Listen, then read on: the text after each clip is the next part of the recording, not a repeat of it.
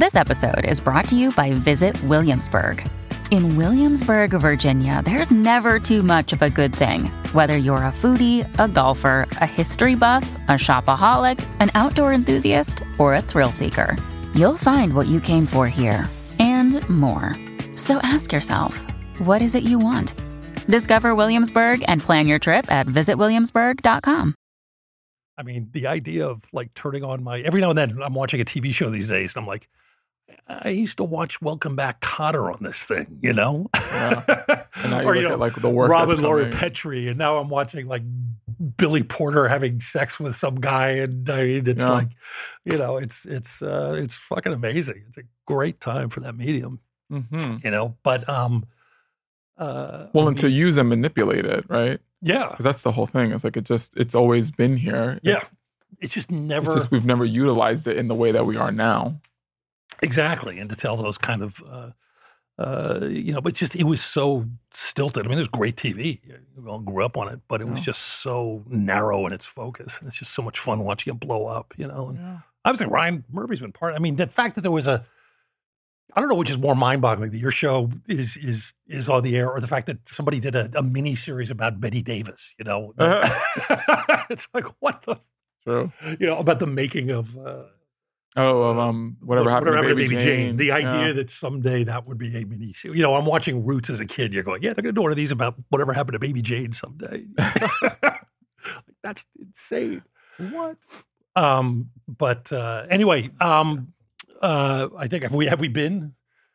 Oh, okay. I don't know. We do this. We steal. We steal stuff. We try to get people to confess to crimes. Um, uh, by the way, uh, first of all, I need to say to to our listeners, um, uh, we've had a uh, Joe. Joe is not with us this week. Um, some work stuff has come up at the last minute, and uh, he's off dealing with that. But he'll he'll be back. Um, he sends his love and his apologies to you and to our guest. But uh, um, so I'm going to be I'm going to be going solo this week without my trusty side. You understand. Joe knows. I don't know if you've had a chance to listen to the show. Joe is like you've heard. Yeah, Joe knows Yes. everything. There's that that you know if you're sitting here trying to go like God damn it, who was the key grip on that uh, that 1943 William Demarest movie? And he knows who He's it a. Rolodex of information. He's seen everything, and he and he's he's he's got you know incisive critiques of everything. It's it's a little intimidating. This is the movies that made me with your hosts Josh Olson. and Joe Dante.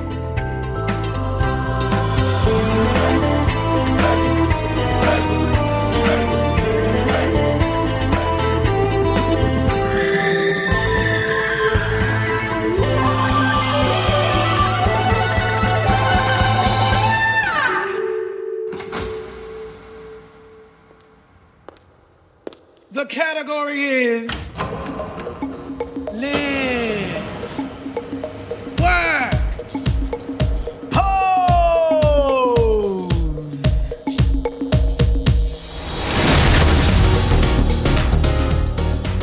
We're here this week. I'm really excited. One of the really cool things about doing this show, at least for me, I, I hope it translates to the listeners, is I get to like focus on stuff I like. I get to do things like uh, we we recently, you know, I, I really do. There's a couple of TV shows on right now that I absolutely love. Um, one of them makes perfect sense uh, if you know me and you know my work, which is Barry. Um, Mm, dark crime Barry. stuff, very funny, but it's it's so no one who knows me for 30 seconds is surprised that I love Barry. My other favorite show on TV is is Pose. Um, I absolutely freaking love it. My uh, uh, I'm I'm happily married. Part of the one of the ways you stay happily married is you you give each other chances on things that you wouldn't normally. And uh, when the show premiered, my wife Nancy goes, "Oh, I want to check this out," and she goes, "You're not going to want to watch this, are you?" And I'm like, "God damn it! Of course, yeah, honey, I'll give it a shot." And she does that with me all the time, except for the occasional horror film. She's not big on horror. And so I sat down to watch the first five or ten minutes of Pose, and and I thought, you know, I am I'm I'm I'm sure it'll be lovely, and I'll I'll you know do my duty miser, and then she can go watch the rest of the series. I can't remember. I'll be completely honest. I, I remember um, the first five minutes of the show when they're breaking into uh, a gallery. There was Mhm. something about it. And I was like, oh, I don't know about this. And within 15 minutes, I was like, oh, I'm, I'm definitely watching another one. And uh, I'm now at the tail end. I've now finished the second season. Um, it's an amazing, amazing program. We're here with the show's creator, Steven Canals. Um, I am so happy that you're here. I'm so happy to be able to talk to you about the movies that inspired you Yeah, uh, happy to be in your journey. And I just, but but the joy of being able to sit across from people who are doing work that I love and tell them, I love your work. Let's talk about movies is just is so much fun. Um, but uh, and as you know, Steven, then if you've heard the show, we don't, you know, we're not going to do the interview you've done a million times that you're probably tired of. But but um, uh, I, I would love you for a minute or two to kind of do a little recap for some of our listeners who might, you know, not have immediately leapt into easily one of the best shows on the air. Um, you were trying. I mean, one of the things I love is you spent a long time trying to sell this show. hmm Um, how many how many years and how many places did you go with it? And and what? I mean, I've I've gone out with stuff that um, did did not seem. I mean, I I can I can hear all the objections you you must have gotten, and I've gone out with stuff that seemed you know more more obvious, I guess, to the kind of mindset you're trying to sell to. And and uh, dealt with dealt with that rejection, and it's tough, and it's like you go, yeah, but it's a commercial idea. But I mean, what what were you like? Obviously, you're passionate about this. What what kept you going through those tough years before you just nailed this thing? What was the You know, it's an interesting question. Uh, my my go to response in the past year has been, I think that that resilience just comes from being a queer person of color. You know, I grew up in the Bronx in the '80s in the midst of crack and AIDS epidemics in housing projects, and I think, you know, growing up in a family where that rich history you know, of being black and being Puerto Rican and and knowing that my forebears had to walk in some cases hundreds of miles, sometimes with no shoes at all, you know, just so that I could have the opportunity to create film and television. I just didn't ever feel like I had the the right um, or the luxury to sit back and say, I'm tired. I can't do this anymore. You know, and I'm also hard headed you know and that's the truth. Like i moved to la with a very specific goal and a dream to to tell stories and specifically to tell stories that we haven't ever seen before. Um and so it's uh, you know my feeling every time i heard no was just work harder. Work harder try harder. You know you have to persist. The truth is i don't know that prior to meeting sherry marsh who's one of our executive producers Yes. who introduced me to ryan murphy um, and you to me? Yes. Yep. Um, Sherry is is incredible, and I think that before I met her and had an advocate in her and a and a believer in in my voice in her, um, you know, my feeling was, who knows? You know that I- in my mind, Pose was going to be my Mad Men. Right. You know, Yeah. just like Matthew Weiner. Like it, it He took him a really long like time, a and decade with that script. you know, and it, Yeah. and it sat in his desk, but he believed in it. And at a certain point, when it was Yeah. ready, the you know he introduced it to the world, and it was a, a massive hit. And I I think in my mind, I thought, well, it's fine. I'm gonna have to go through the you know process and Right. and pay my dues. And at a certain point, when I have clout in this industry, that'll be the thing that I'll I'll dust off. Yeah. And it's and and I'm so glad you did it. And it's funny when when you say that, it's like you know, yeah. I mean, compared to, uh, you know, uh, actual struggles in the world, running around trying to sell a TV show doesn't seem like. Comparatively speaking, Comparatively. yeah. um, but one of the things I love uh, about the show too is is I mean, we were talking before the show, and and we're we're definitely on very much the same page politically, I think. Um, But aside from the sort of socio-political appeal of the show, I, I gotta say, as a straight white man living in America, I if I want to see my story, I turn on a TV. You know, I Mhm. open a book. It's so fucking easy for me to see myself represented in all my glory, you know, and Yeah. I've got an entire room full of movies, 90% of which are, you know, about and at a certain point, and I've written that stuff, you know, and it's like at a certain point, there's just this, you know, set aside the politics of it, set aside, you know, any kind of statement of it. It's just fucking boring. There are other lives to live. And one of the things that I love about film and TV that I always have, and, and, and fiction and narrative arts, and it seems people are slowly coming around to getting this on a more mainstream level, Mhm. is you don't have to see yourself physically represented to be able to identify with a character. And as proof of that is the fact that everybody who's not a straight white man has been enjoying movies about us for uh, you know hundred years, and just put me in the shoes of somebody who's not me and take me on an interesting journey, and I'm happy. And that's one of the things you do with that show. Like it, it's amazing, and and sort of in the first season there was a kind of nod. Um, you know, there were there were a couple of white characters. You had the great Kate Mara, who I absolutely Mhm. love.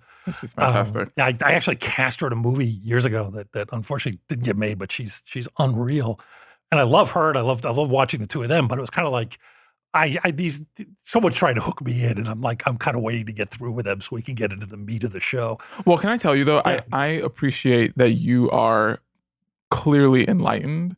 And because I, I think that you are in the minority in terms of, and this isn't even specific to, to straight white men. I think Yeah. just in general that um, I don't know that that many people are that curious about the world, right? And about the other. And you're seeing that as you Right. made reference to politically right now. You know, I think that there's so much discord um, and the discourse that we all are engaged in um, at this current moment isn't as um, as nuanced as I would like it to be because I think we just aren't taking a beat to employ empathy, you know, and to really think about how other people live. Yeah. Um, so that's the first thing I want to say. The other thing is I want to throw another identity on top of everything Okay. you already said, which is aside from being a straight white male, you're also cisgendered. Cisgender, yes, And I yes. think that that also, you know, for for me as a as a queer Afro Latin person, um, it's very easy for me to navigate the world,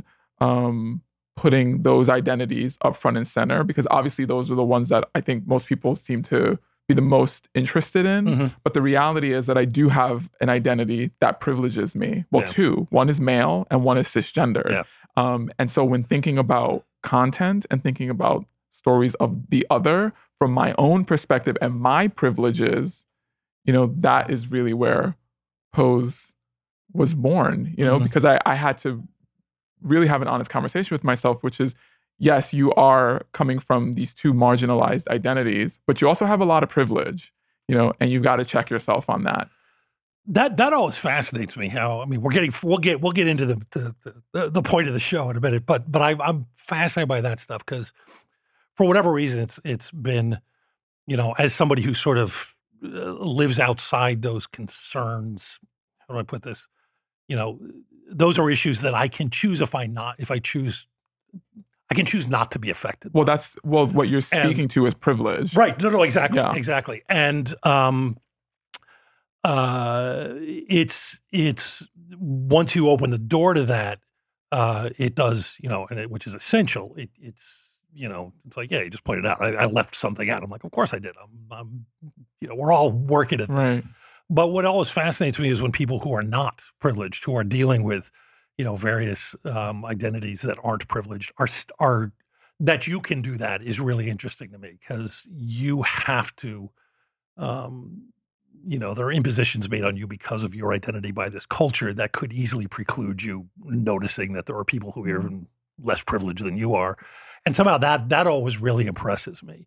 Um, I can tell you why though. Yeah. Which is uh, one is that my mom is an educator, and two is I worked in higher education um, as both a paraprofessional and then a professional for nine years. Okay. And so I spent my time as a college administrator engaged in conversations and in, in critical discourse right. with students, faculty, staff, parents um, around identity, you know, Yeah. sexual orientation, race, class, um, you know, gender identity and expression. So I, I bring all of that Mhm. with me to my practice as a storyteller. Right.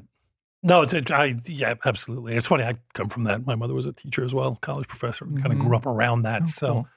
um, I don't know. I just read there, there was I read something a little while ago. Questlove had a uh, I was talking in an interview. I guess he had had an experience where he was in the um, apartment building he lives in, and he got into his elevator, and there was a, a small white woman in the elevator who sort of shrunk Hmm. back, and he talked about first he talked about you know what that feels like, and then all the stuff he does to sort of make himself smaller around certain people. What really one of the things he said that amazed me because it's like I'm the la- I'm not going to go out and go this is my burden to bear. I'm fine, but he said. I also understand that it isn't just a black thing. I'm really large, and that must be something that everybody who's large has to deal with. And I was like, oh my Mm. God, somebody gets it. You know, it's like every time I get in an elevator, I, we all have these tricks we do. I'm really if you you can't see us. I'm six five. I'm large. I you make yourself small around people. The fact that he could be in that situation, having all that come down on him, and still have a thought for other people who are suffering this, this suffering, you know, that have this other issue. It, it's interesting to me. It's, yeah, it's, no, it's, it's um, fascinating. but your show, uh, I'm doing a terrible job of enunciating all this. But one of the things I love about your show is it sort of brings all this stuff to the forefront, and then and then throws it out. It's like you're living these people's lives with them, and you're seeing. You do a beautiful job of of showing how their identity is front and center in their lives in a natural way, and how the consequences of their identity is as well, in the context of. And now we're going to get to your list um, of a family show because Mhm. it really is a show about family. Uh, and I think, um, and maybe one of the reasons I click so hard with it is I come from what you call a blended family these days. Mm. We're wide and spread out, and steps and halves, and all kinds of, um, you know, adopted and this and that and the other thing. And it's it's you know, I, I constantly find myself looking at other people's families, going, "Yeah, yours is all right. Mine's amazing." and and there's a quality because the at the heart of Pose is this created family, and that notion that um, family really is something you make as much of you know, if not more than than what you were given. And I love that. And when we talked beforehand about the kind of stuff you want to talk about, you want to talk about movies that relate to family, sort of family dramas that have Mhm. moved you. Um, so yeah, do you want to just kind of start? I don't know. Do you want to start at the bottom and work your way up to your most Sure. favorite favorite, or Oh, That's so interesting because I was I put Or- them in order of when I actually saw them. Oh, great! Even better, even better. Oh, by the way, one thing I just wanted to. One, sorry, I just had written down a couple of notes. I wanted to give. Uh, I don't know who wrote this episode, but there was uh, one line recently. There was a Ninja Three: The Domination reference on an episode recently, which Uh huh. and it was right after we had first started talking about coming on the show, and I was like, yes, um, amazing film. Have you actually seen that movie? So I so I, I wrote that episode, but that line was suggested by uh, Brad Falchuk. Oh, okay. have have you seen Ninja Three: The Domination? I've not. cannot recommend it highly enough. Yeah. Uh, he was passionate about it, and so I was like, "Let's put it in." Okay. it's Flashdance with a Ninja, and then just um, uh, I mean, there's so many great people on the show, but uh, I recently we watched the episode where um. Billy Porter sings "The Man Who Got Away" to a room full of AIDS patients, and yeah. it was just one of the most amazing things I've seen on TV. And I just, I, you have to know how. I mean, your cast is incredible, but Thanks. holy shit, Billy Porter, Billy Porter's a supernova. and and getting and I read an interview with him recently talking about the, the fact that he's got this chance now. I mean, I love that we live in a world where Billy Porter gets to be a leading man without covering up who he is. hmm Is is just amazing. You know, if this were the '60s, he'd have to be playing, you know, the button-down teacher at a. If he was working at all. If he was working at all, yeah, exactly, exactly, exactly. Yes. yeah. But anyway, sorry. So let's talk about family films. Yeah, however, you, whatever. Absolutely. Well, and I just want to say something just to address a point that you, that we were discussing earlier, which Yes. is I think what's so important to go back to what you were saying about your identities as a straight white cis man, which is I think oftentimes what I'm hearing as someone who's now working in, in Hollywood, in air quotes, um, is that uh, you know, folks from historically marginalized identities, you know, so people of color, LGBTQ people, women, we're saying we want to see more of our stories told. And somehow that gets processed as we want to see less stories about white folks or Oh. straight folks or men. And, I, and it's like, that's not what we're saying. What we're saying is that we don't want you to be telling your story. What we're saying is just that we want to see more of our stories Yeah. told. So I think there's a difference between equity and equality. Yes. And somehow I think like that gets missed in well, the it's not a conversation. zero sum game. at all. I mean, I, you know, the, the mood I'm in right now, if you told me, you know, we had to stop telling stories about me for a couple of years, I'd be like, yeah, please, I'm done. But Yeah. the notion that somehow, like, uh, what there's there's there's a show about some square jawed white private eye that isn't getting made because Pose is getting made. That's just not the truth. At all. I mean, at all. And At anybody, I mean, you're it, that that argument doesn't make sense back in the world where there were only three networks. You know, now when Yeah. it's Yeah. just there's so much freaking content. The notion that somebody is getting screwed, it's that's absurd. Yeah. Mhm. Yeah. And I, I bring that up because I think, you know, when I came up with my list of like 10 family dramas that have deeply impacted me and that I know have influenced who I am now as a Mhm. storyteller, these stories are not particularly queer. Right. Um, and many of them are centering white families. Right. And so I think that might be surprising to some folks, you know. But the reality is, I think story is story. And, I, you know, and yeah. if you're telling a story that leans into the universal truth, which hopefully all stories are, um, you know, you're going to find the things that are the most salient for you and you're going to hold that. But I think that's that's the point I was struggling to make earlier was that you know the the argument that uh, you don't need to constantly throw in you know Kevin Costner is the classic you know you, you don't need to throw in that guy into a story of a different culture to suck us into it and the proof is the fact that I'm sitting here with you right now and you're talking about 10 family movies that are mostly about people who don't look like you Right. and yet you're still relating to them. Exactly. Yeah, I mean that's Exactly. that's and I I ultimately that is where that's where I get all misty eyed about what we do because it's Hmm. Um you know I don't think you can make a TV show or a movie or a song or a book that can change somebody overnight, but you can eat away at them with with the empathy that the medium imposes.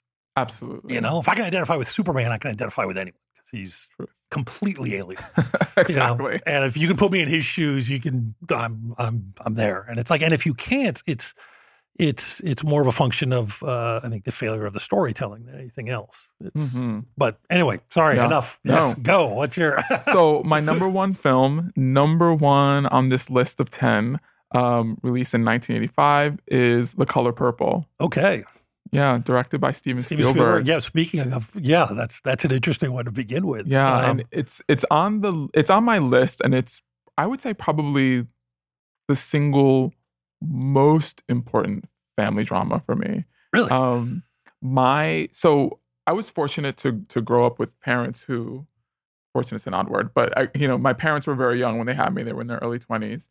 Um, and my dad, who was a true, my parents grew up in Harlem, and my dad was a true lover and still is a true lover of all film and television. Um, and you know just consumes it at a voracious rate. And the very first film I ever remember seeing in the theater um, which didn't make it on this list because it's not a family drama, but um, I also love is Terminator. So that's the first movie I remember seeing in a theater. the theater. Were you were you not? We were a kid. I was were like four. I was like four, Four? years old, four, one, or five, yeah. And I remember being horrified by by Arnold, and there's that scene when he rips the Yeah, rips skin, the off skin of his, arm, and my dad was like, it's, "He's like Megatron. He's, he's a he's a transformer," and I was like, "I'm so scared." Um, but the first movie that I remember seeing in the theater where there was catharsis is The Color Purple, and it was five going on six. Oh wow, My mother had just read um, Alice Walker's book, Yeah. and you know my parents were were despite the fact that they were really young um and you know there's a whole other conversation we could have about parenting skills but my parents were really great about we'd watch a film or something some content you know it was on television and then have a conversation about it so that i was hyper aware at an early age that there were people responsible for crafting the content that we were consuming. Um i didn't necessarily know like who was responsible Right. for making it. I just Yeah. knew that that it wasn't real, even if it felt real to me. Yeah. Um, but the color purple was the first time that I saw people on screen, specifically on the big screen, who looked like members of my own family. Oh wow. Okay. And so that in itself was, you know, really life changing for me as a, you know, five and six year old. Yeah. And then just that feeling at the end, because the whole film is this really beautiful, sprawling story about Celie, played by Whoopi Goldberg, who, you know, is is um just trying to exist. You know, like she isn't thriving, she is surviving. yeah. Which that story feels felt very, very, very familiar to me as a boy growing up in Sure. housing projects and you know having family members who were contending with the crack epidemic of the uh, you know of that era and so anyway all that to say that i think emotionally i was very wrapped up in her story and can and still am you know At it's a film five, that that's I- that's interesting because I, I can relate completely to, you know, my father took me to wildly inappropriate movies. I was a kid, and it's like if I had been Mhm. four when Terminator came out, he would have taken me to Terminator, you know. But, um, and they had an effect in a way that stuff will. But Yeah. but I'm I'm fascinated by the idea of being five and being able to key into something that's more emotionally sophisticated. I'm like I don't I I think I when I was that age I would find movies like that incredibly boring. Um, Oh, no, so I loved it. Fascinating. I think it's that, you know, my because truth be told, by this point, my dad was out of the house.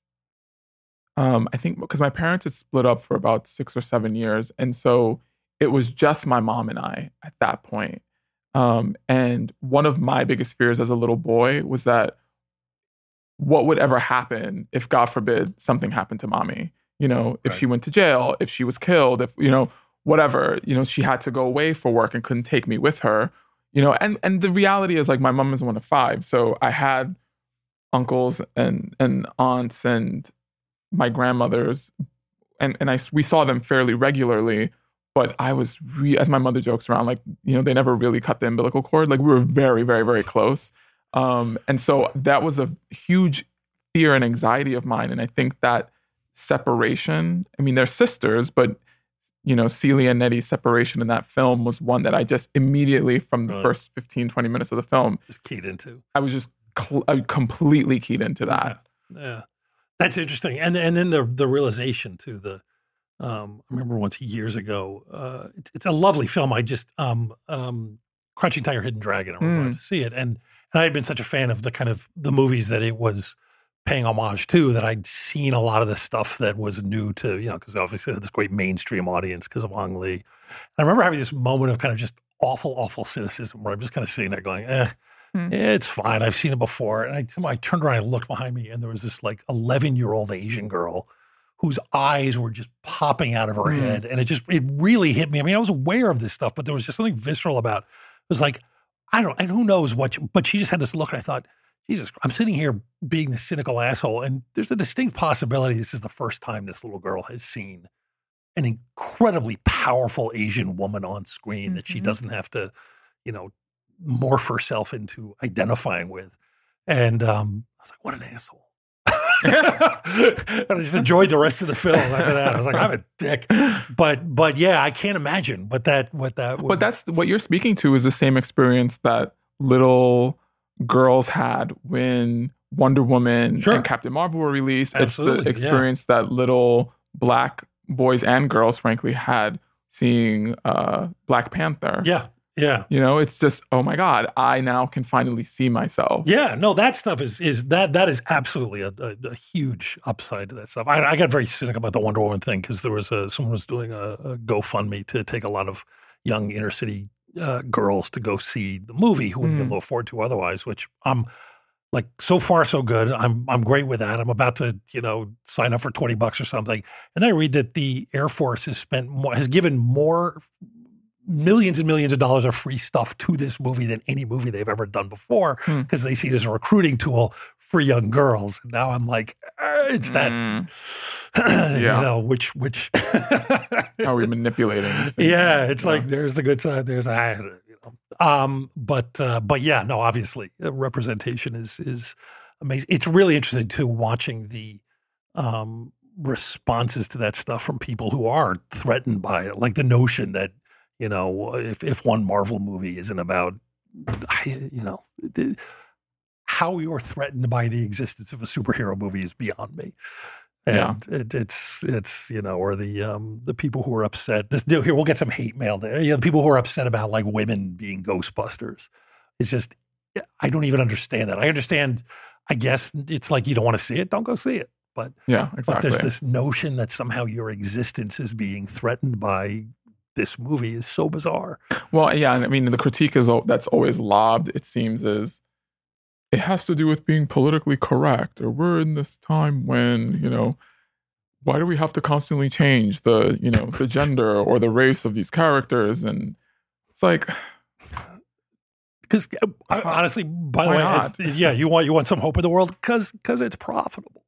Because yeah. we're starting to recognize that other people see movies, and more of them will come if we make. Yeah, I mean, the only place I would say where I have critiqued to that, this is taking Yeah. us aside from the list, but is, you know, if we're like going back specifically to like having women as as Ghostbusters, like Yeah. I think that's great. I don't have a problem with it.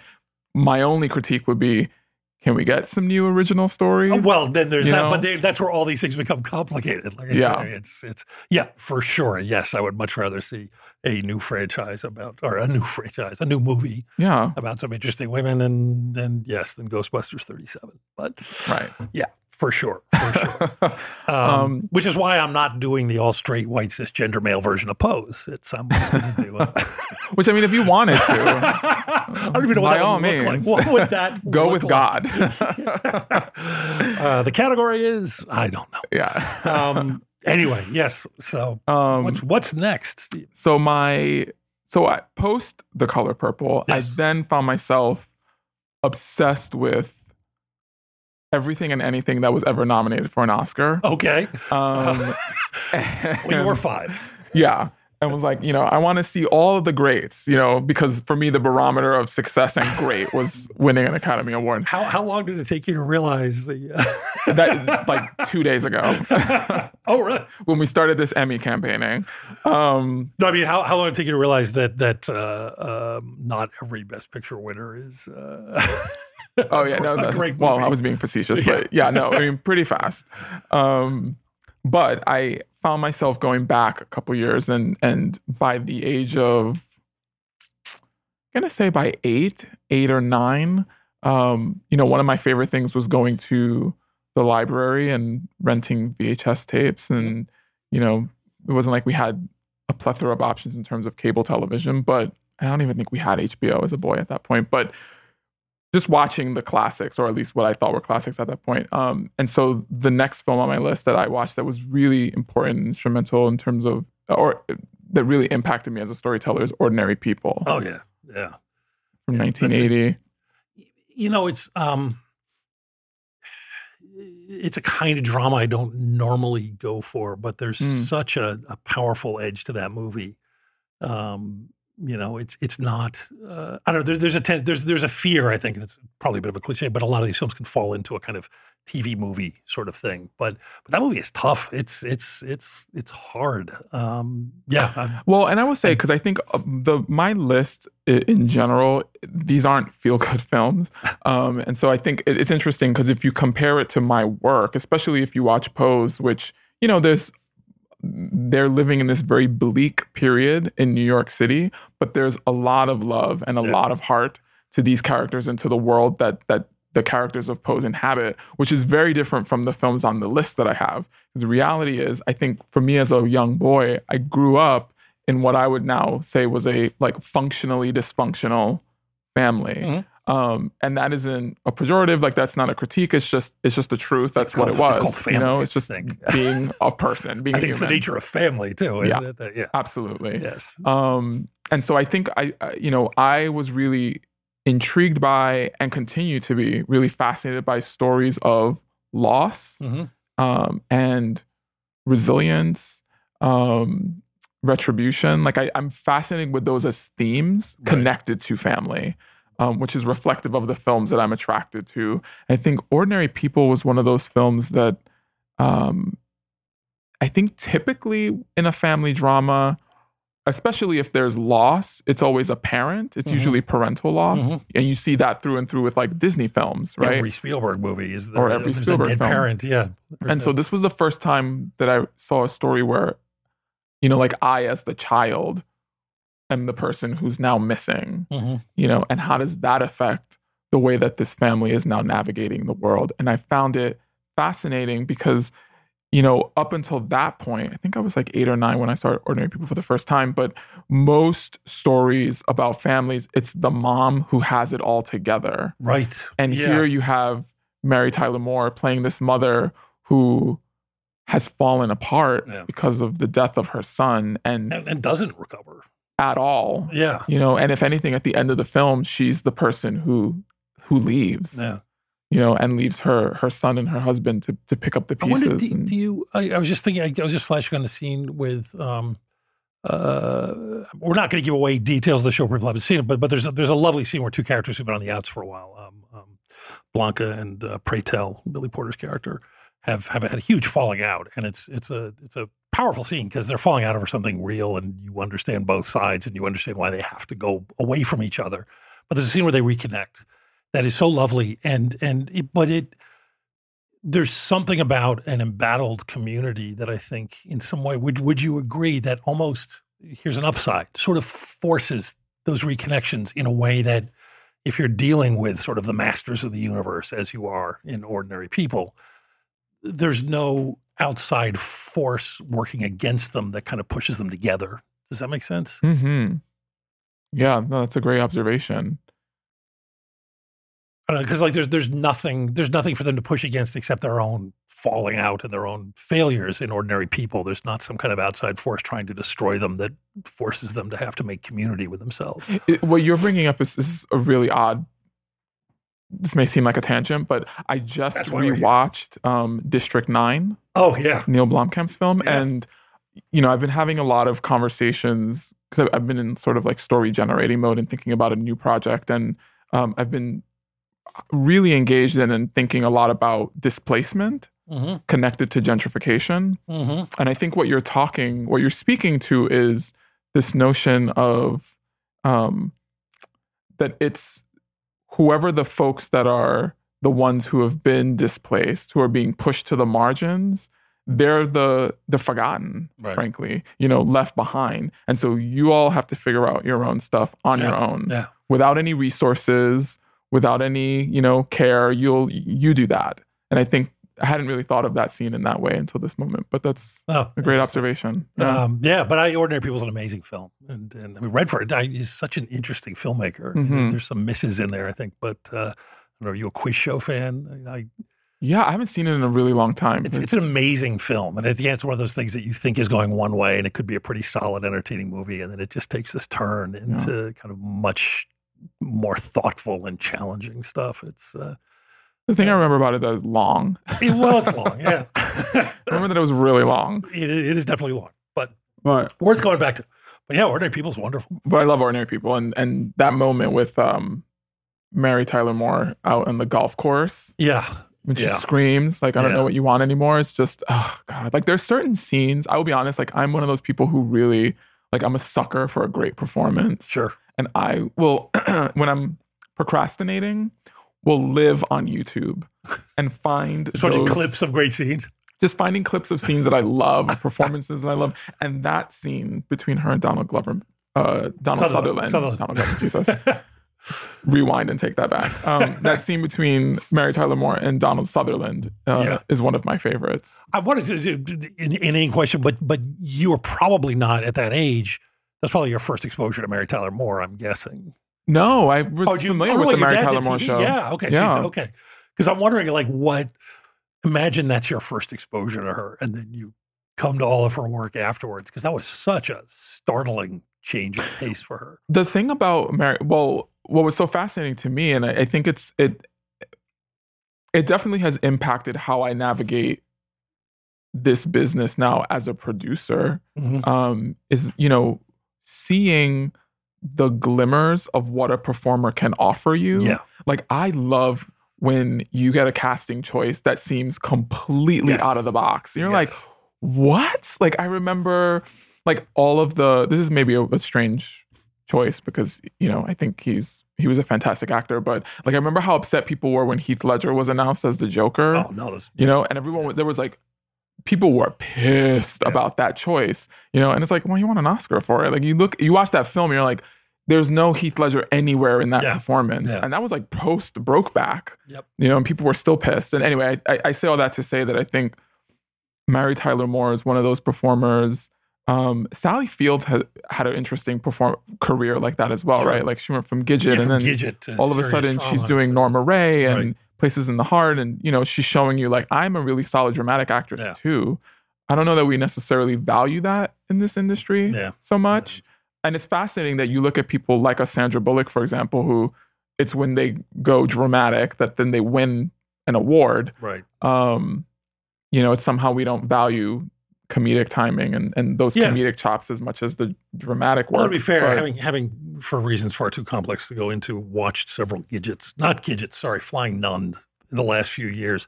It, she wasn't showing her her true Her full her true full range on that show. It's uh, but sometimes like like but i think what's so lovely is like you Yeah. know as a you know coming in whether you're a writer director producer to be able to just see something in a performer Yeah. you know to know like ah, there's something deeper there even Yeah. if it's just a pop in a scene Yeah. but you see enough to know Yep. that person absolutely you know, they just have to be given the right material. And also, I love, I just absolutely love when somebody does that too, when they break your perceived character, you know. Yeah. And um, uh, I don't know, I always, you know, Henry Fonda in Once Upon a Time in the West playing. I mean, he shoots a child on screen. This is like he Mhm. was. What's the, what's the male version of America's sweetheart? You know, but whatever. He was like, you know, America's dad. He's America's sweetheart. Uh, yeah, you know, and here he is doing this awful stuff. I always love that. I'm always a sucker for that. Yeah. Likewise. Um, yeah, I, I was. What was the? um Oh God, the cocaine blow where uh, Paul Reubens. Played, uh, You Mm. know, you're like, holy shit, that's Pee Wee. Yeah, yeah. you know, he's great. yeah. Exactly. yeah, yeah. Like who knew? Um, the third film on my list, which I always, to me, is a companion piece to Ordinary People, maybe because it won the Oscar for Best Picture the year before, um, is Ben's Kramer versus Kramer, Ah, yep. 1979, and it's, I would argue, Hoffman at his best. Um, Hoffman and and obviously, you know, the Queen, Meryl Yes. Streep. Yeah, she ain't bad. um yeah it's uh, but that film whew, I'm, it's funny. We have we have. Um, uh, uh, I think it's one of the ways we sort of make make sure people don't think we're full of shit when we talk about how much we love something like Pose or what have you. Joe and I, I would I would be it would be wrong of me to leave out that Joe Joe and I have, have bagged on that movie several times. So I but why um, tell me why I I found at the time, having lived as a child through a divorce of parents, and and then as an adult having having gone through it too, Mm, um, although not with a kid. Uh, it just it just felt like a kind of glib Hollywood approach to the subject, which is I love Benton. Um, I mean, obviously, and it's interesting when you say that he's, he's actually. Uh, I would argue Bonnie and Clyde is a movie about family too, and, Oh, no, absolutely. and, yeah, and then I don't know, have you ever seen The Late Show? Um, it's a it- Art Carney and Lily Tomlin. It's No, an I've not. absolute. Oh my God, you! It's a hardboiled detective movie. It's set in the seventies. Um, Art Carney plays a, an aging. You know, he, he he was Bogart in the forties. He was Sam Spade, and now he's an old guy. And Lily Tomlin's this daffy new age Hmm. Hollywood uh, person who's hiring him to find her cat, and it turns into a real mystery, and it's really great. But it's about these two very disparate characters basically becoming a family. You know. mhm. Um, but there was something about uh, Kramer that just it just did not it, it didn't ring true with me as both Hmm. as a kid and when I've seen it as an adult. And I remember having a kind of liberating conversation with Cronenberg when I worked with him, where he he maintains, and I I now agree, and I actually think I think we're both serious that um, uh, the Brood was the better movie about divorce that came out that year. oh Okay. Because it is very, and, and, you know, obviously dealing with much more metaphorically, but it deals with sort of the real emotional violence of that in a way that I don't know. I don't know. I, I, um, uh, but obviously, you know, beautifully made. And yeah, there's also, uh, I think Joe was talking, I- there's a scene in it that's out of focus. Do you know what this? That, that No. was, um, apparently Dustin Hoffman just gave just the take of a lifetime. Because I do agree with you. I think he's, they're both phenomenal. You can't knock any of the, um, but it was out of focus. And Benton said, we have to do that again. And Hoffman goes, why? He goes, well, it was out of focus. He goes, I can't give it to you better than that. So it's in the film. Oh wow i have to go revisit that but, but no, I mean, honestly, it's been a long time. And, and in all sincerity, based on your affection for it, I, I it may be time for me to go back and give it another shot. Um, but it's, well and uh, you know it, again i i love your analysis of it because here's the truth right is that we come into every our own baggage.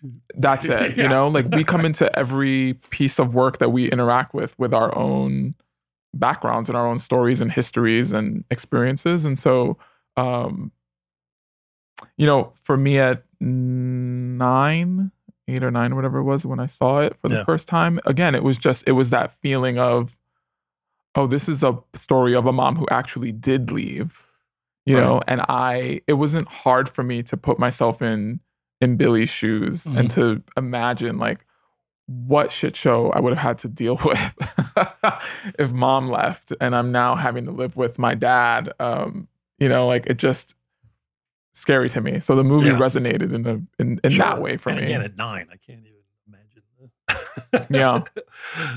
and now I think a big part of the love for the film has, you know, I, I don't know that I've spent a lot of time really deconstructing the film because I will be honest. Here's the thing: I there's something that happens after you study you know, film or, Yeah. or screenwriting or, you know, and so having come out of UCLA's MFA screenwriting program, I watch films now with a much more critical lens, particularly Right. when it comes to structure and plotting and uh, you know, like there are films that are not on this list that I absolutely love. That I would also argue are family movies, but I didn't include them, like Flashdance, for example, Sure. which I think Flashdance, and I'm saying this with a lot of love and affection because I genuinely love this movie and watch it once a year, but it's not a great script. But the reality is, you know, that, but I love it, right? Yeah. And so I think there are films that I love so much that I can switch that Sure. that off, Yeah. you know, Well, and I can just enjoy they- it they- for what it is. They got you before you became what you are now. I mean, I've, I've found one of the things I, I struggle with and try very hard to do is is um,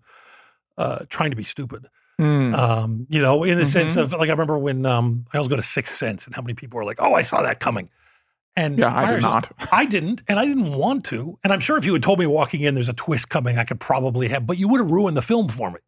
You know, Right. I love the fact that it worked on me, and I love the yeah, fact that agreed. and I'm sure if I walked in going, okay, now I'm going to sit here and and figure out what this movie's doing before it does it, I I don't doubt you could have come to that because he does it beautifully. He plays fair. Well, and Um, here's the mark of a really beautiful script as well. Yeah. Is that that's another film that I because I love a rewatch. I'm a, Yeah. like a It's perpetual second time, rewatcher, right? and that's one that I've I think I've seen Six times, probably five or six times at this point. point, and every time it's just there's something. It's like Memento is another film like Yeah. that. That every time I go in, there's something new, Yep. and there, I have like a, a different um, takeaway Yeah. from the story. There's something new that I discover about the script. It's you know I just I always go to the scene with his wife, which the first time you see it is a marriage falling apart and two people not talking to each other, and the Mhm. second time you see it, it's completely different. yeah. Everything about it, Yeah. it's just it's it's yeah, it's an amazing piece of writing. Shit, now that I'm thinking about it, that would have been a really good one to have on my list. That's number would've been ballsy. 11. That's Yes. 11. 'Cause I love, I genuinely love The Sixth Sense. No, I love film. yeah, and then you know the fun thing. It, it um yeah, there's a challenge if you're doing like your ten favorite family movies. th- There is that thing like I'm gonna put Godzilla on here and I'm gonna make you agree with me. I, When you need mealtime inspiration, it's worth shopping Kroger, where you'll find over 30,000 mouthwatering choices that excite your inner foodie. And no matter what tasty choice you make, you'll enjoy our everyday low prices, plus extra ways to save, like digital coupons worth over $600 each week. You can also save up to $1 off per gallon at the pump with fuel points. More savings and more inspiring flavors make shopping Kroger worth it every time. Kroger, fresh for everyone. Fuel restrictions apply. Can I tell you, for a while on my list was Transformers, the animated film oh wow, really? Yeah. the Orson Welles one. from 1980. Yeah, 1986. and I took it off the list because I was like, well, it's like, you know, I'm not sure. Why did I take it off the list? I don't know, But it's I not there now. but it should be because it's that's another one that's probably as important in terms of my journey as a storyteller as the color purple truly the death of optimus prime scarred me okay, at six years old. Yeah. but it's also it's it really is it's a family story right? It's this team of this chosen family of robots coming together and saying we're going to save the world. And i don't know i just i love seeing that forming right. of a group. Yeah. it's that i don't know why it just it really turns me on. Dirty Dozen. yeah. Well, yeah, no, getting a team together, mm-hmm. And then the team It's one of my dad's favorites. is there. Yeah, well, it's, Yeah. it's everybody's dad's favorite. Yeah. Um. All right. Number four on my list is Boyz n the Hood. Oh, John Singleton, wow, yeah, 1991. I my uncle, um, my uncle Domi, who's my mom's younger brother.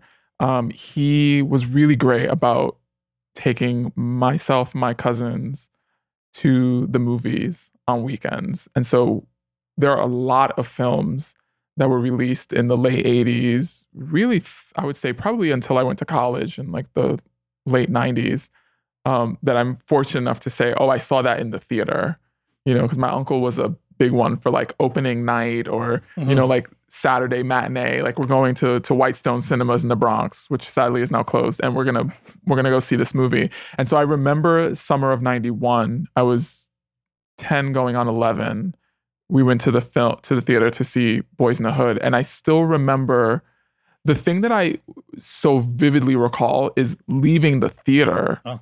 at the end of the film after Ricky is killed, Mhm. um, and seeing all of these i'm going to say 20 somethings you know um just sobbing Yeah. sobbing over the death and i and i had a very similar experience with Boyz n the Hood that i had as a young boy with the color purple and I actually got to tell john singleton this three weeks before he died Oh, right. he You were- did a, a panel with him. we were on the Yeah. hollywood reporter roundtable Yeah. um, for for drama showrunners, and in between, you know, setups, um, I told him, I, you know, I have to tell you the story about what this film has meant to me and how it's impacted me as a storyteller. And what I said to him was, you know, like The Color Purple, that is one of the films, really one of only two, that I remember feeling like whatever I do with my life, and I certainly at that point did not know whether or not I was going to become a storyteller or a filmmaker, you know, show runner, but I want to make people, I want to make audiences feel the way I just felt. Right. That being the the greatest takeaway. And once again, I think that the the way that Boyz n the Hood has impacted my storytelling, again, maybe more so than any other film on this list, was that Boyz n the Hood, and it's so fascinating that it was Singleton's first feature. He wrote and directed it. And you can tell, like, and I always feel this when I go back and I revisit that film. Like, you can tell that he just had an I don't give a fuck attitude about what he was doing. And the reality is, that was the energy that I had with that first draft of Pose. To be completely honest, was like, yeah, I couldn't yeah. care less what you think, what your opinion is. Like, I am just going to, I'm just going to throw down on the page. And either you're going to be there and show up and react to it and Right. respond to it and love it as much as I do, or you're not. Yep. And if you don't, that's okay. I don't care. yeah, no, that's yeah, that's that. Yeah, I was thinking that way. We started going down that road. I was like, yeah, that makes perfect sense. He's just there was just like an unabashed, like just a. It wasn't careless, but it was it's carefree. carefree. Yeah, You know, just I'm just telling a story about my community, Yeah. telling a story about my people. This is the reality, and I'm showing it to you, warts and all. Period. Yeah. That I love, and I and I hold. Tr- I you know goosebumps now thinking about it, but it's like I, that's what I want my work to always be. Yeah. You know, I don't want it to to. I don't want to. Um. Like a diamond, you know, Yeah. like I don't want to have to like get rid of the the imperfections. rough edges and the Yeah. imperfections Yep. you know like i don't need the the shiny veneer i don't i don't I, need I of always that. think. I mean, obviously, like, you know, we we all love Kubrick, I'm sure, but I always there is that aspect of his filmmaking that always frustrates me, and it it got more so as he went along. Is that quest for perfection, which always seemed to me to be the biggest mistake. You Mhm. know, it's it's it's like I don't want that. no I want the bumps. I want the warts. You know, I want the mistakes, and Yeah. that's where the humanity sort of leaks out. What's the um, oh, what's the Leonard Cohen line? There's a crack in everything. That's how the light gets in. You know, it's Yeah. it's, yeah, exactly. Um, yeah, no, that's an amazing film, and and uh, um, God, Fishburne. Uh, like incredible the most Yeah. incredible performer Yeah, I I'm so I I I do. Uh, I just finished working with him. I, I'm doing a, a second season of an audio drama that I write about black gangsters in the 40s, and Fishburne's uh, one of the stars and producers. Ooh, And let's uh let's get that as a television show Uh, we'll talk off the air. It's- You don't want to hear, but um, uh, anyway, yeah, he's he's just absolutely fucking amazing, and you just can't believe you're uh, one of those actors where you know no matter what, no matter if it's like a line that you struggled over for a month or just something you threw away and doesn't work, every time you hear his dialogue come out of your mouth, you're like, hey, that's good. Who wrote it? it's just, Yeah. it's insane. But yeah, I love him in that film and that speech about what is the liquor store at every corner, and it was it was so straight up political. Look at the camera and say something specific and real to an audience, and, Yeah. and it works. and it was so timely Yeah. Sort of the last important point about that film is that you know I, I think the thing i love so much about Boyz n the Hood and i think the reason why it resonated so deeply with audiences was that it was released in 91 and we were coming right out of the 80s which don't get me wrong like i'm a kid of the 80s i love 19 the, the decade but the reality is you know i don't know that any era of cinema is as pointed as what we saw in the 1970s Mhm. you know, like it Yeah. was very clear that there was a a counterculture happening and that the work was really reflective of and Yeah. speaking to what was happening politically in this country. The 80s And was a 80s reaction against that. Uh, exactly Yeah, that. And I think his film really was kind of one of the first to come out of that decade that was like, no, this is what the fuck's going on right now. This is what's Yeah. happening in my I mean, I, hood. yeah, there was obviously two years earlier you had you had do the right thing, but but that's Yes. Yeah, yeah, that's, yeah. that's about Absolutely. it. Yeah, Yeah. that was that was.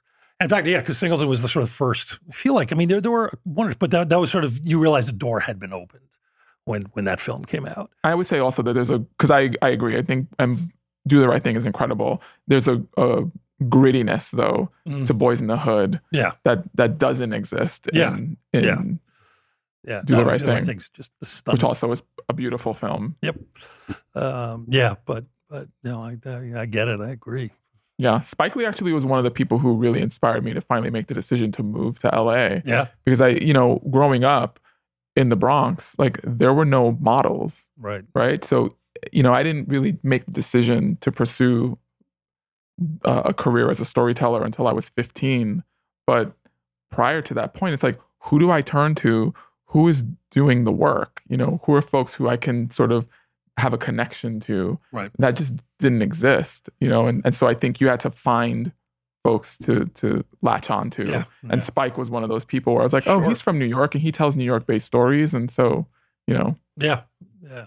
I'll try to model myself after him. You know, Yeah, which goes back to the thing we were talking about. It's it's you know I had no shortage of people I could look at for you know how to how to model what I was going to do. It's like Mm. you know give me give me there's there's there's a thousand idiots who look just like me who've done this. I'll just be like one of them. you know? Yeah, Yeah. yeah. or maybe five because there aren't that many tall people in. oh, that's true. Well, thank you for recognizing my struggle, Steven. Uh, no problem. uh, you have a much better time on airplanes than I do. That's all I'm going to say. I'm sure. I'm sure. Um, all right, next film on my list is a controversial choice because of the writer and director, but uh, Hannah and Her Sisters, Ah, okay. 86. I was it. Um, oh God, uh, Bill Hader was on, and and we talked about Woody Allen, and, and he said he had, he had a great line, and I'm you know, my sister-in-law has a great line. I don't know if it's hers or not, but the the work is the work, the jerk is the jerk. Uh, Bill Hader said, "Hey, we didn't know at the time." it's like you Mm. can't go back and revise your emotional response to a movie because you found out something about the person who made it later. Than Yeah. they, you know. Yeah. So um, yes, no, we're we're we're uh, go man. Yeah. Well, I mean, and, and well, I don't want to talk about him, but anyway, um, the way that I came to this film is I am a huge, huge fan, bordering on obsessed. She's my favorite actress of all time. Love Barbara Hershey. Oh, really? Okay. Love. that's- And I will yeah. tell you why. 1989, Okay. 88 or 89, when Beaches is released. Um, mom has it on cassette tape and I watch it. And I know there was all this controversy around her her lips in that film, but Oh, I that's right, because that's when she had first gotten Yeah, uh, the collagen. the collagen to make them look better right. because you know in her mind that was beauty and um anyway but i just i thought she was the most beautiful thing on the planet and i was like obsessed with her and, and so after that i just wanted to see everything she'd ever done and so i spent like this solid like two years like going back and watching you know the entity and you know tin men and you know Boxcar Bertha. Boxcar Bertha and with Six You Get Eggroll. And it's just like, just uh, the deep dive into all Yeah. things Barbara. Um, anyway, so I'm in love with her. And so the, so I finally, I landed on, on Hannah and her sisters. And once again was like, oh, I, I love this story because it's just a movie about a family. Right. And the thing that I really loved about this story so much was that here was a family that was dealing with some very real issues, right? You know, like Lee, the character Barbara plays, is um, you know, recovering alcoholic, and you know, you've got um, Diane Wiest plays Holly, Okay. um, who's you know like a, an addict, and you know, and everyone's messy, um, but they still love each other. Like they're still a family, Yeah. and so we go through a year in the life from one Thanksgiving to the next, and they're all still there. They're all still with one another. Yeah, and there was something good- about the message of the power of family, even in the face of all of this dysfunction, Even when they hate each other. even when they hate each other, that I yeah. really, that it's like blood is thicker than water and we're here for one another. And that I so thoroughly loved. Is it, what's the um God, they, they all start. Oh no, uh, crimes and misdemeanors. There's a scene where the uncle shows up at Thanksgiving and then just turns around and walks out. 'cause He's so angry about something. But, but you know he'll be back next year. Yeah, yeah. Yeah.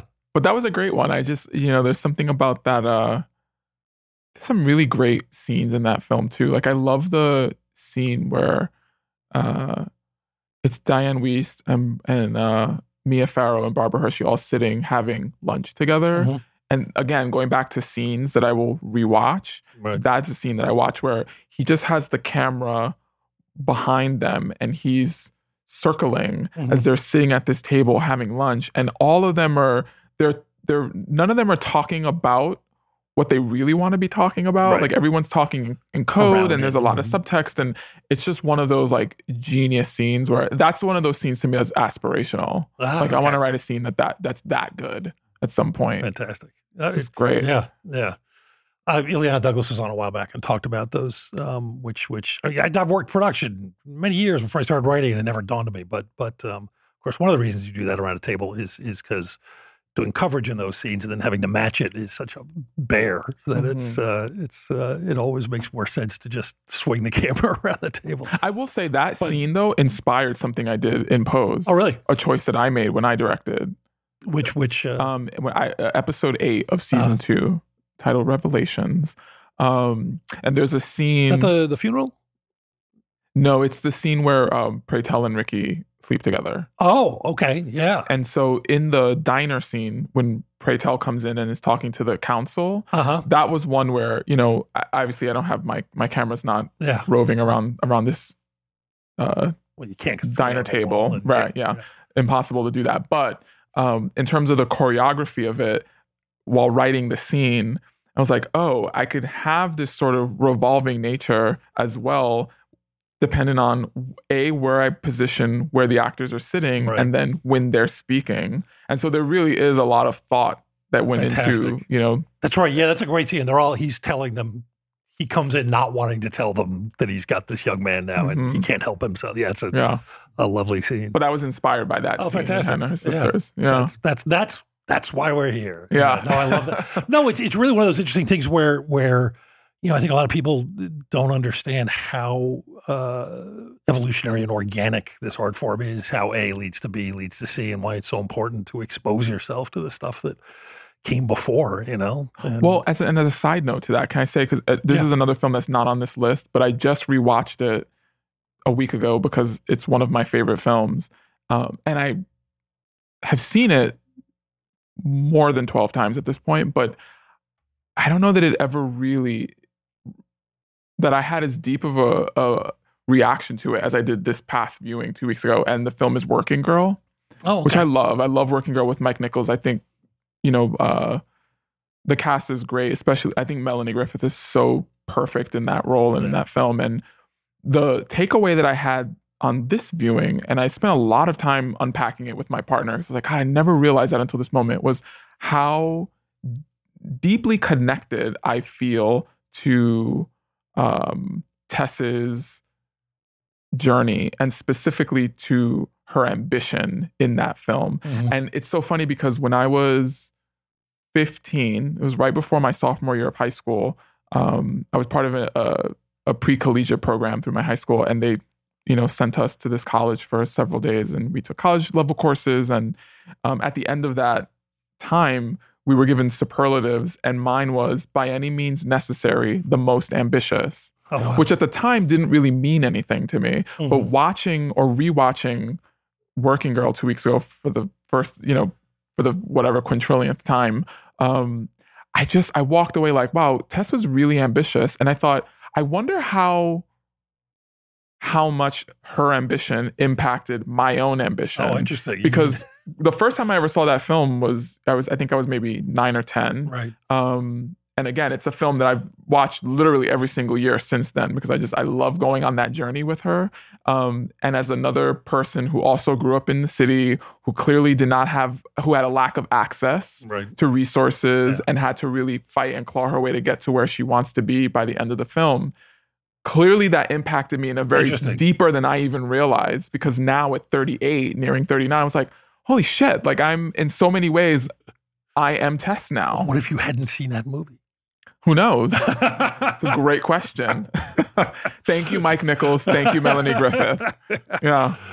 Um, anyhow, so the next film on my list is uh, written and directed by Mike Leigh, and it's Ah. Secrets and Lies. oh yeah, yeah, yeah, yeah, yeah. um, which is such a beautiful, beautiful, like jewel box of a film. Yeah. Just I love this movie so much. It's and I such a family. It's beau- yeah, it's incredible. And I think what I love so much about this film is that, um, aside from the performances, I think Brenda Blethyn and, and Marianne Jean Baptiste are incredible. And if you've never Timothy seen this film, you must watch it. Yeah. Um, because I think that was the year that that was the year that the English Patient won Best Picture, and I think that film just sort of just dominated the conversation. I think there were other films that were as good, if not better, that just sort of Yeah, weren't part of the conversation, and okay. this is one of them. Um, I've never understood the uh, yeah the English patient thing. It's it's it's a film I really enjoy. Yeah. I think Juliette Binoche, I think, is yeah, no, you can't fault the performances. It's just kind of, but but yeah, no, Secrets and Lies was yeah, but Secrets and Lies is just one that like it just it it sticks with you. Like it Mhm. just it kind of burrows into your skin, and it just it it lives with you for a really long time. Yeah. It's a really hard film to shake off. Yeah, yeah. You know? It's just beautiful watching the relationship between those two sort of evolve in its strange little way because it's very specific. Um, Very. which is one of the things I love about him. I mean, his whole process is it's unique. I mean, nobody else has ever been able to pull it off, but but you end up creating these characters that are really specific and distinct, and yet you're just you're completely immersed in their lives. Um, and it's so complicated because you know you have this white woman who birthed a black daughter um, who she's now keeping secret from her family you know and she has her own complications and, and reasons for why why she didn't want this daughter to to be known and why she gave her up Yeah. for adoption and it's just but once again i think the thing that i love so much and and i think it's it's very similar to the reaction i had to to hannah which is at the end of the film spoiler for people who haven't watched it um they're still they're still a family Yeah.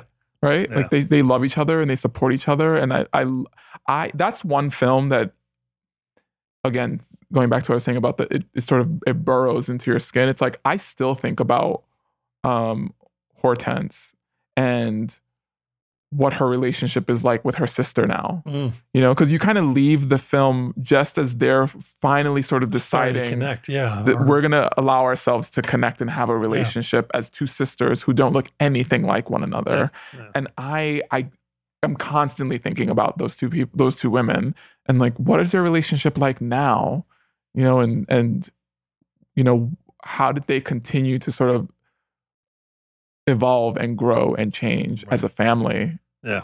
Yeah. I mean, that, that's a function of his movies too. Is those characters are so fleshed out that you their stories aren't done. You yeah just, you just leave them. Yeah, that's interesting. and again That's- i think similar to other pieces we've discussed i think secrets and lies is another one that has deeply impacted my approach to narrative with pose because i often think about you know like how do you leave an audience wanting more Mhm. more than anything right so that when when we finally decide that we are not going to be telling this story anymore those characters they don't cease to exist right. you know, like if they're real for you, then they still live. And so, Yeah. how do you create a portrait of a life and one that resonates so deeply that you continue to think about this person even after the last credit rolls? Yeah, yeah. Or just symbols like I was so happy when Angel and um, no, I'm sorry, what's her- her boyfriend? Yes, when, Yeah. when they come back in the in the last episode of the season, I was like, I I I've been wanting to know what they're. Yeah. It's, it's, nice, it's nice to know they're doing all right. Yeah. You're like, because you we were wondering, you know, as we Mhm. were watching. Yeah. uh, uh, they don't just leave the camera; they're like they're out there somewhere. They're on the world. They're doing things. yes. They're doing things. Um, okay. So, number seven is is controversial Uh, um, for a number of reasons. Uh, it's American Beauty. Oh, oh, that you know. So yeah, you were talking earlier about movies that that you know you you tie into for personal reasons too. But yeah, that, that movie came out the year after I got divorced, and there were so many weird synchronicities. Um, Mm. I'm not even going to begin to compare myself to Spacey's character in the film, but but it was so. I mean, just weird stuff too. Like we had two guys who lived across the street, two uh, gay couple named Jim. Both named Jim. There's two gay guys named Jim in that movie. we had the drapes that they have in their. I mean, it was just crazy little synchronicities like that. That um, So you're saying is that Alan Ball was stalking you? uh, weirdly, yeah. Uh-huh. I mean, that well, that, yeah. By the way, finding out that Alan Ball was was was a gay man was really interesting to me because that that movie taps into. I was like, when I found that out, I was like, wow, can you really? Because it's it's there's a lot of you know deep, dark, straight neuroses in that movie. So he he was paying attention. Um, but yeah, I loved that film. I had a powerful emotional reaction to it, and Same. I haven't gone back since because enough people have said enough things that make enough sense that I'm afraid if I do, it might. Like I want to, but what if being away from all the things that made me love it as long as I have changes my perception in a negative? I don't want that. I want the version Mhm. I loved. Yeah. So I don't know. I don't know. But uh, yeah, no, it's a, it's a really. I, I'm I'm I'm with you on that film. I haven't I haven't re- rewatched it uh, in quite some time. It's it's definitely been more than I would say like seven or eight years since I last viewed it. But the first time that I saw it, I so I rented it from a video store where uh, I had it for two two nights, and I watched it four times in a row the first day, and then I watched it two more times on the second day before taking it back. Um, I think I've watched that movie more times than I Wow. care to admit. Um, I watched it a lot, and it just. I'm not sure. It's it's one of those things where I would need to really, maybe in therapy, unpack why it so deeply resonated with me.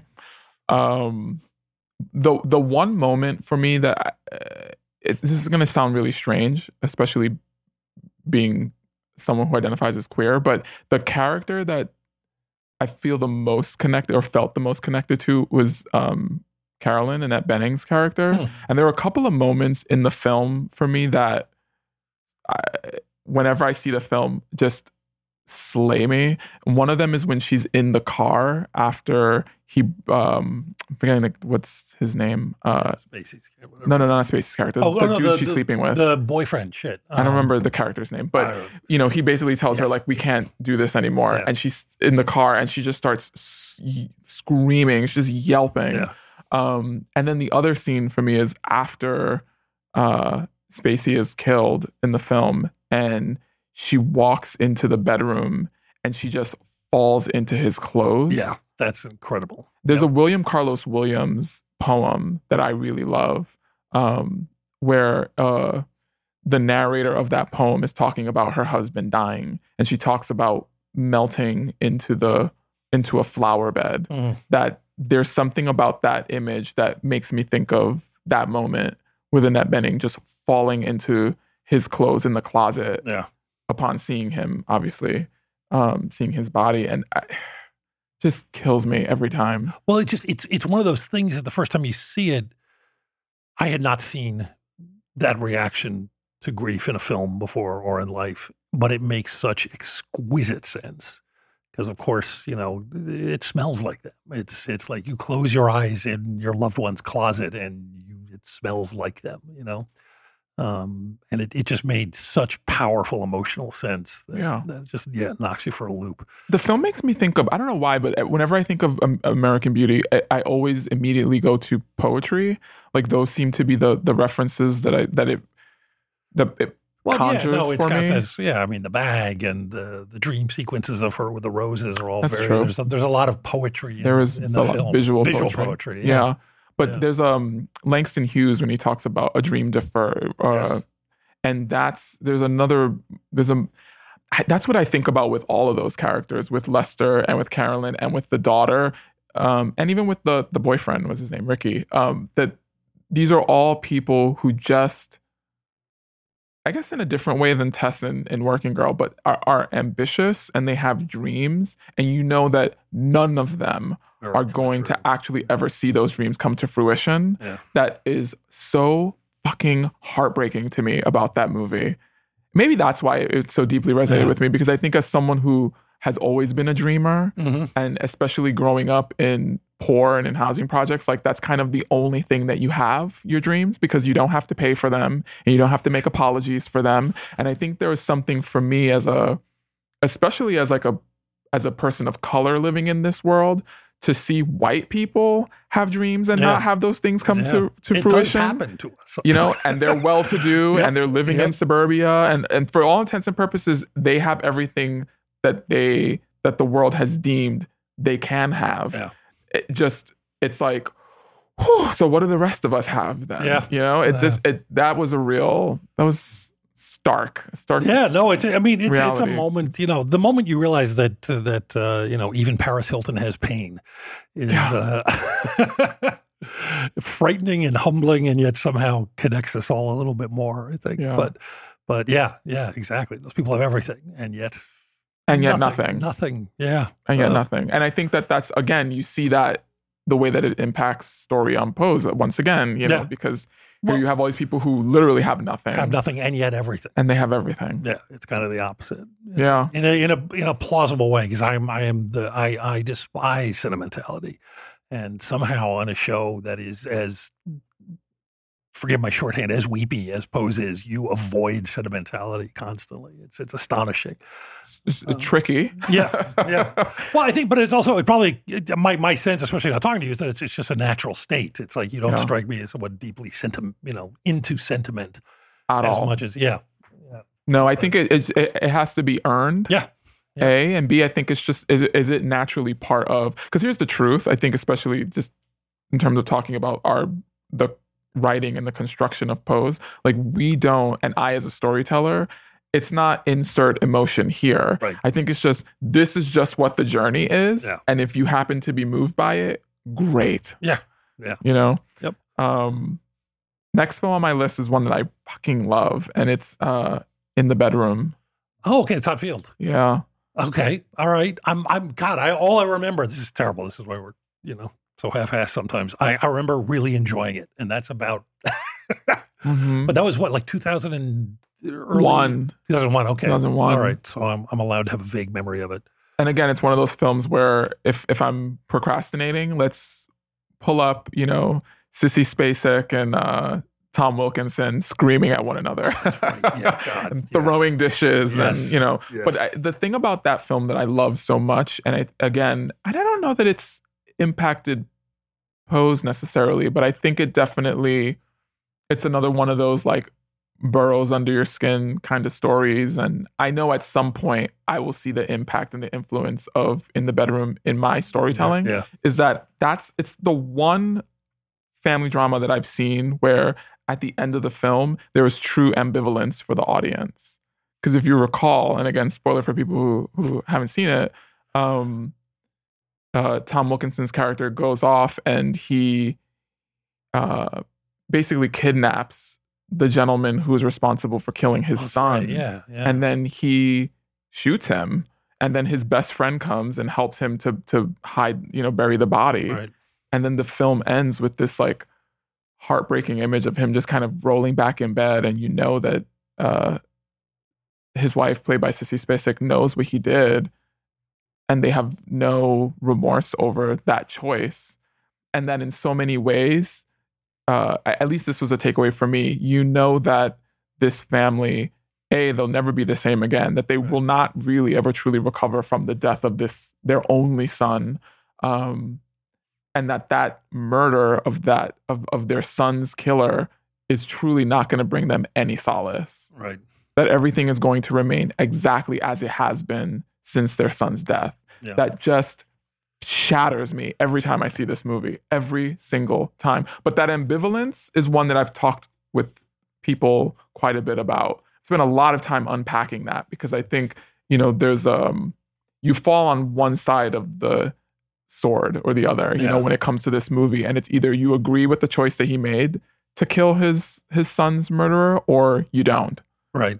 Um Well, you can also, just- you can it- also, yeah, no, I, I'm remembering that well now. But the the um, you're also left with something that I think is important. Um, that that you're left with something to ponder as you walk out. You know, and it's it's where do you come out, and is it um, that we, we, history of violence? We dealt with that in the last Mhm. you know, the very end of the movie where um, sort of a running joke with David. I mean, just the, the pagination of the script had worked out. Uh, I, I'd thrown this thing in at the end because we were concerned the studio wouldn't let us do the ending.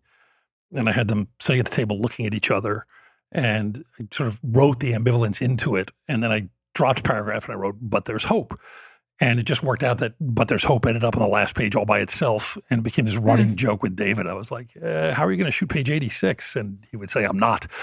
And, and to this day, it was like, it was one of those things where I think we both disagree on, on where the family goes next. But the point is, it doesn't matter. It's like, it's about taking you to that place where now you're left to ask the question and you're left to engage in, in dialogue with the film. You know, what does it mean to you? What are you saying? You know, is it hopeless? Is it not hopeless? It's, it's, uh, And that is how you write an Oscar nominated screenplay. Hey, um, uh, no, but you know, and it, it, it, I'll say this on a, on a cheap level too. Like if you're out there studying screenwriting 101, leaving your movie with a question, even if it's not a particularly good question, is is a great way to make sure the audience talks about it for at least five minutes after they've seen it. Absolutely.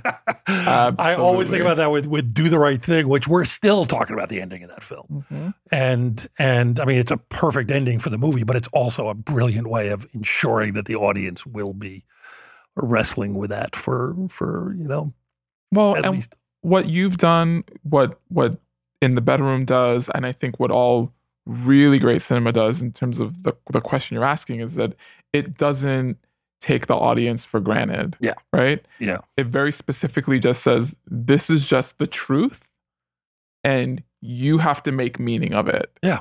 Right? I don't have to tell you how to make meaning. right. You do I that on your but own. You, you have to have your own. I think that I mean you clearly do with, with Pose. your own perspective, you mean? Yeah, you know your own truth, oh, and Oh, yeah. but you have to then find a way to tell the story in a way that allows the audience to sometimes at at the risk of of getting the completely wrong response, you know, getting the wrong answer from something. You have to give them room to walk away with.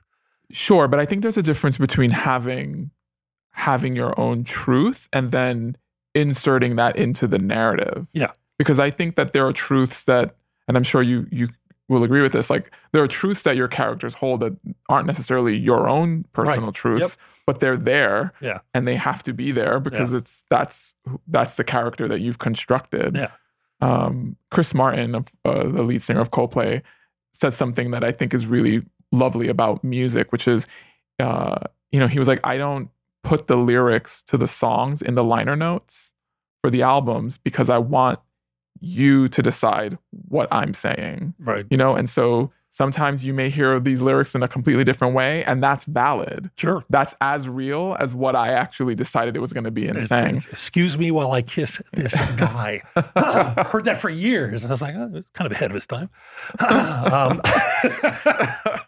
but yeah, yeah, of course. Yeah. And there's there's two arguments to be made there, and they're both they're both valid. I mean, Mhm. it's you know, one of the REM was famous for that for years. Like no one knew what the hell they were singing about, but you love them Yeah. you know, and and uh, uh, yeah, but I I guess that's what I'm saying is is as long as you are are telling your truth and consistent, um, that's going to come through even to people who are reading something else entirely from it. I think Mhm. there's an integrity to the work that um, they now have to respond to, uh, even if they take something completely different away. Which is, But also, I think uh, because you mentioned the the for the writers who are listening, especially for the nascent writers, I think like sometimes there will be truths that are there that you don't necessarily you don't agree with that truth, but that that moment still needs to yeah, exist and you still need to honor it. And I think like my episode is again is a really good example of that because I don't know that I completely walked into it feeling like Ricky and Pray Tell sleeping together is the right decision. right. You know, Yeah. like I have a lot of uh, opinions and and maybe some judgment about tho- that choice, and yet that in the moment is the decision Pray is no, it, making. it seems you know? completely in character. It seems completely gray as a Mhm. moral choice, and your actors bring something to it that is their own perception of it, and, and it's all yeah, it all seems very real, which is Yeah. why that fight afterwards. And now we're getting into the show too much, but but uh, but yeah, yeah, absolutely. and you just you just have to honor the moment Yeah. regardless of where you yourself are locating Well, there's also the fun thing too of, of a lot of times too. If if you're tapped into something, you might be telling truths about yourself you don't want to. Particularly, I don't know. One of, one of my favorite movies, and it just it really divisive and it really fucks people up is uh, Sam Peckinpah's Straw Dogs, Mm, which I think is an and I think it's a masterpiece. I don't think it matters what the intent is, but I think a lot of what makes it a masterpiece is unintentional. I think it's him tapping a vein and going deeper than even he thinks he's going. And I understand every argument for why people think it's appalling and, and all the rest of that, but he is he is showing us something about his uh, his ego, the the male ego, the male psyche that is so raw and so Yeah. personal. I'm not even sure he's aware of how much of it he's showing, you know, which makes that film incredibly powerful and incredibly disturbing. Um, To revisit that. yeah, it, it will fuck you up. it's it's not a happy movie. No, that's how I feel about Requiem for a Dream. Oh yeah, I, I I was not a fan of that somehow. No. People love it. I, I just, but yeah, it, but it, but it was it was an attempt to go somewhere really. Oh, you're saying sorry. You're saying you think he was it was an overshare. In some ways, really it's okay. just, it was like, woof, yeah, just yeah. doesn't Did leave you, wanna- feeling very did you good. Want to take me there? Was that your intent? Yeah, yeah. Interesting. yeah. Yeah. Sometimes, like, are you ready to be taken there? Yeah. You know? Yes. And then there's that. Um, okay, there's two more on my list. One, the the second to last is is a documentary, um, and it's capturing the Friedmans. Sure. Yeah. Andrew yeah. Jarecki. Absolutely. Just a really, just a great documentary. Just really, really delicately made, and um, you know the the thing about this film it's, it's complicated because obviously it's about a man and his son who plead guilty to child sexual abuse. Um, so it's not it's not a feel good doc.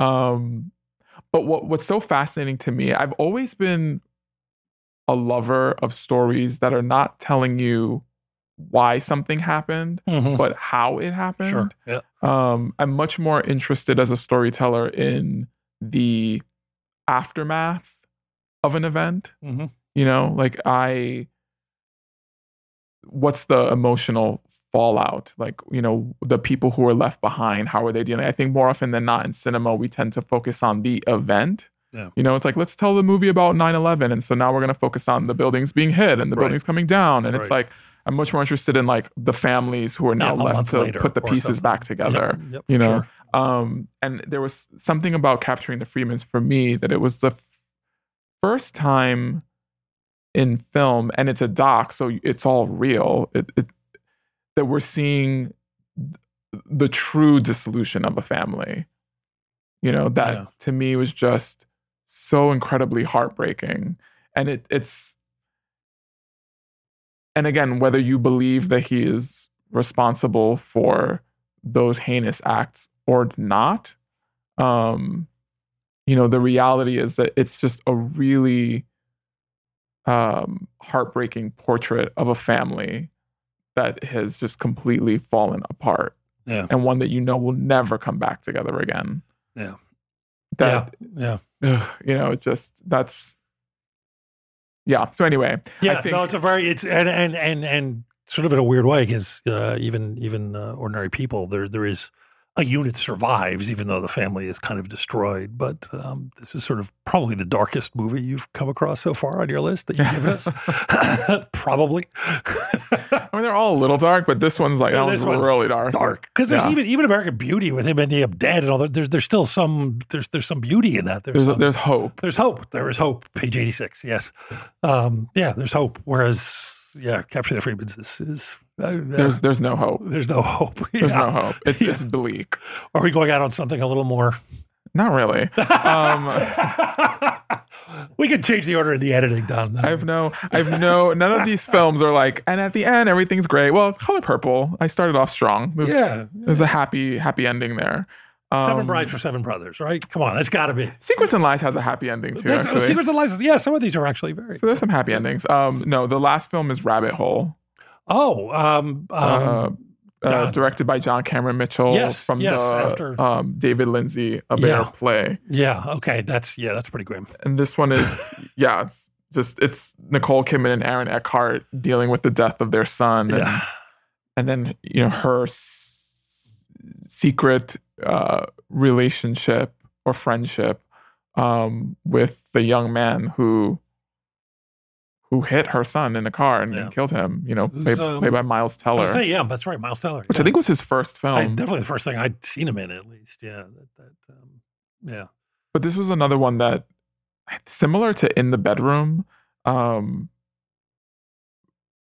you know if i'm procrastinating i'm gonna go and look up you know clips of nicole kidman like you know just screaming at aaron eckhart but it, this is another film that I.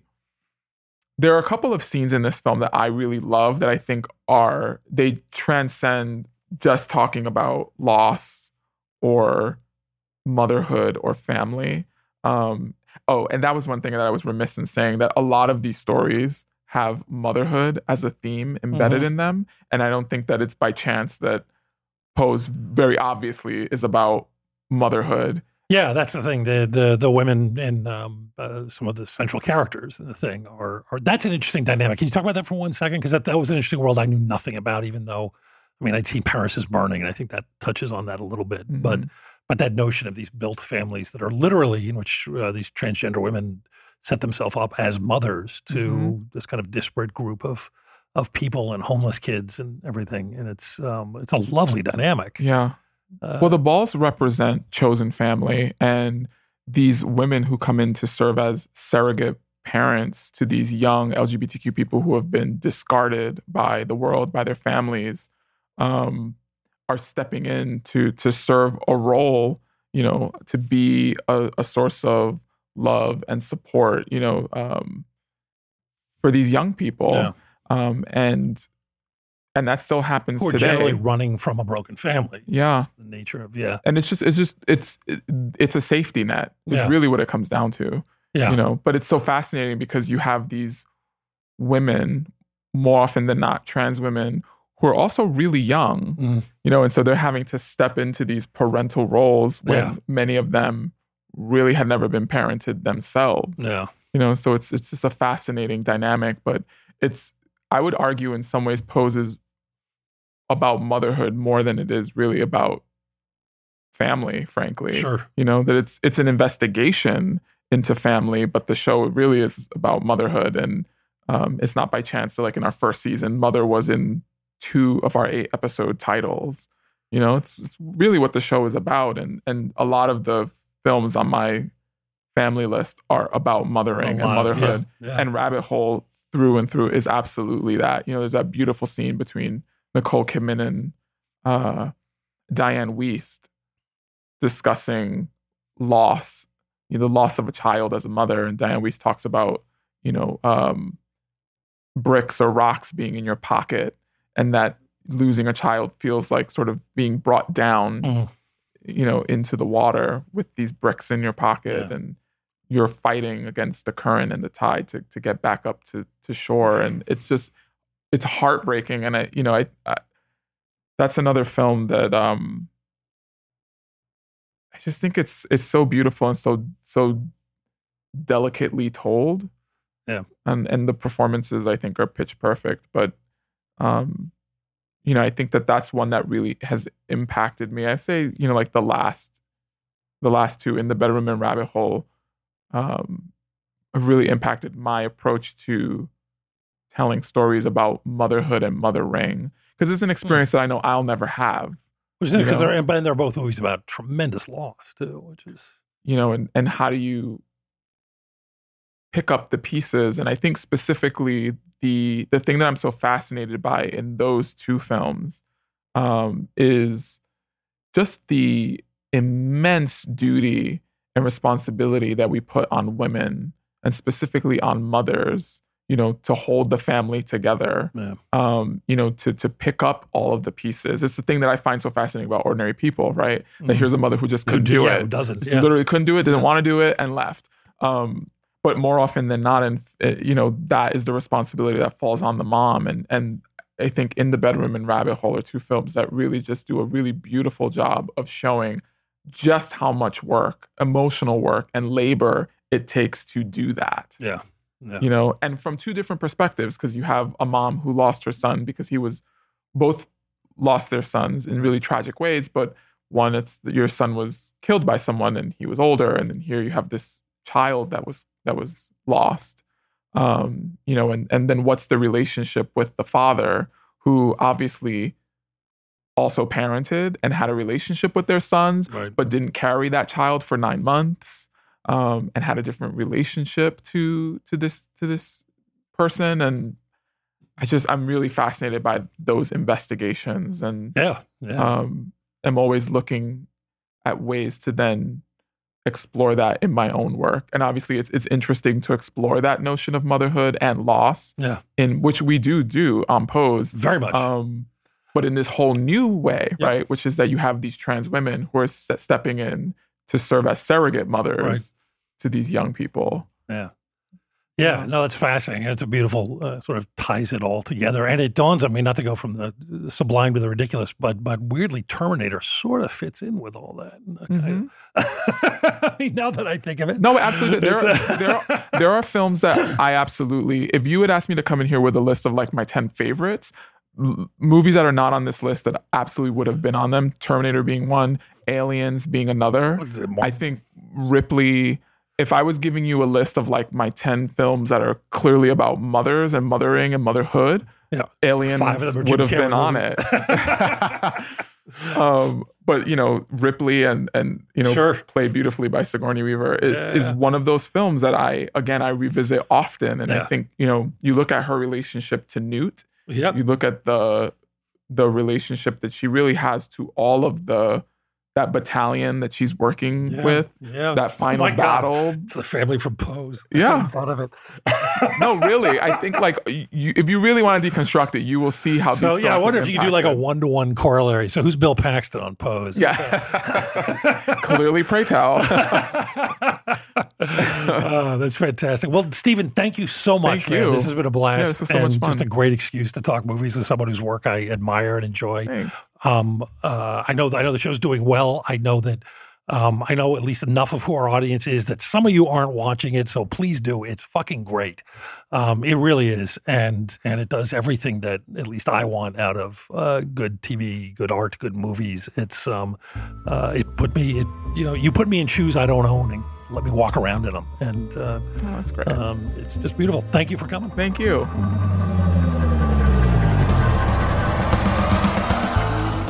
Our show was recorded in beautiful downtown Burbank. The official podcast of trailersfromhell.com, the best damn movie website there is. Our engineer is the composer Don Barrett, who also transmogrified, produced, and created our theme song.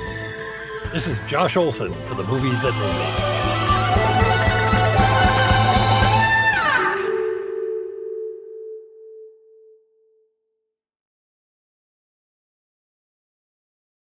Hi, I'm Neil, And I'm Ken. and we are from the Triviality Podcast, a pub trivia style game show where a lack of seriousness meets a little bit of knowledge. Join us each week for an hour long game of general knowledge trivia featuring special guests from around the world, plus tons of extra themed episodes. If you want to improve your trivia game, Or you just want to scream at us in your car when we get easy questions wrong, then we're the show for you. Find Triviality on all your favorite podcast apps. but you know that because you're already listening to a podcast.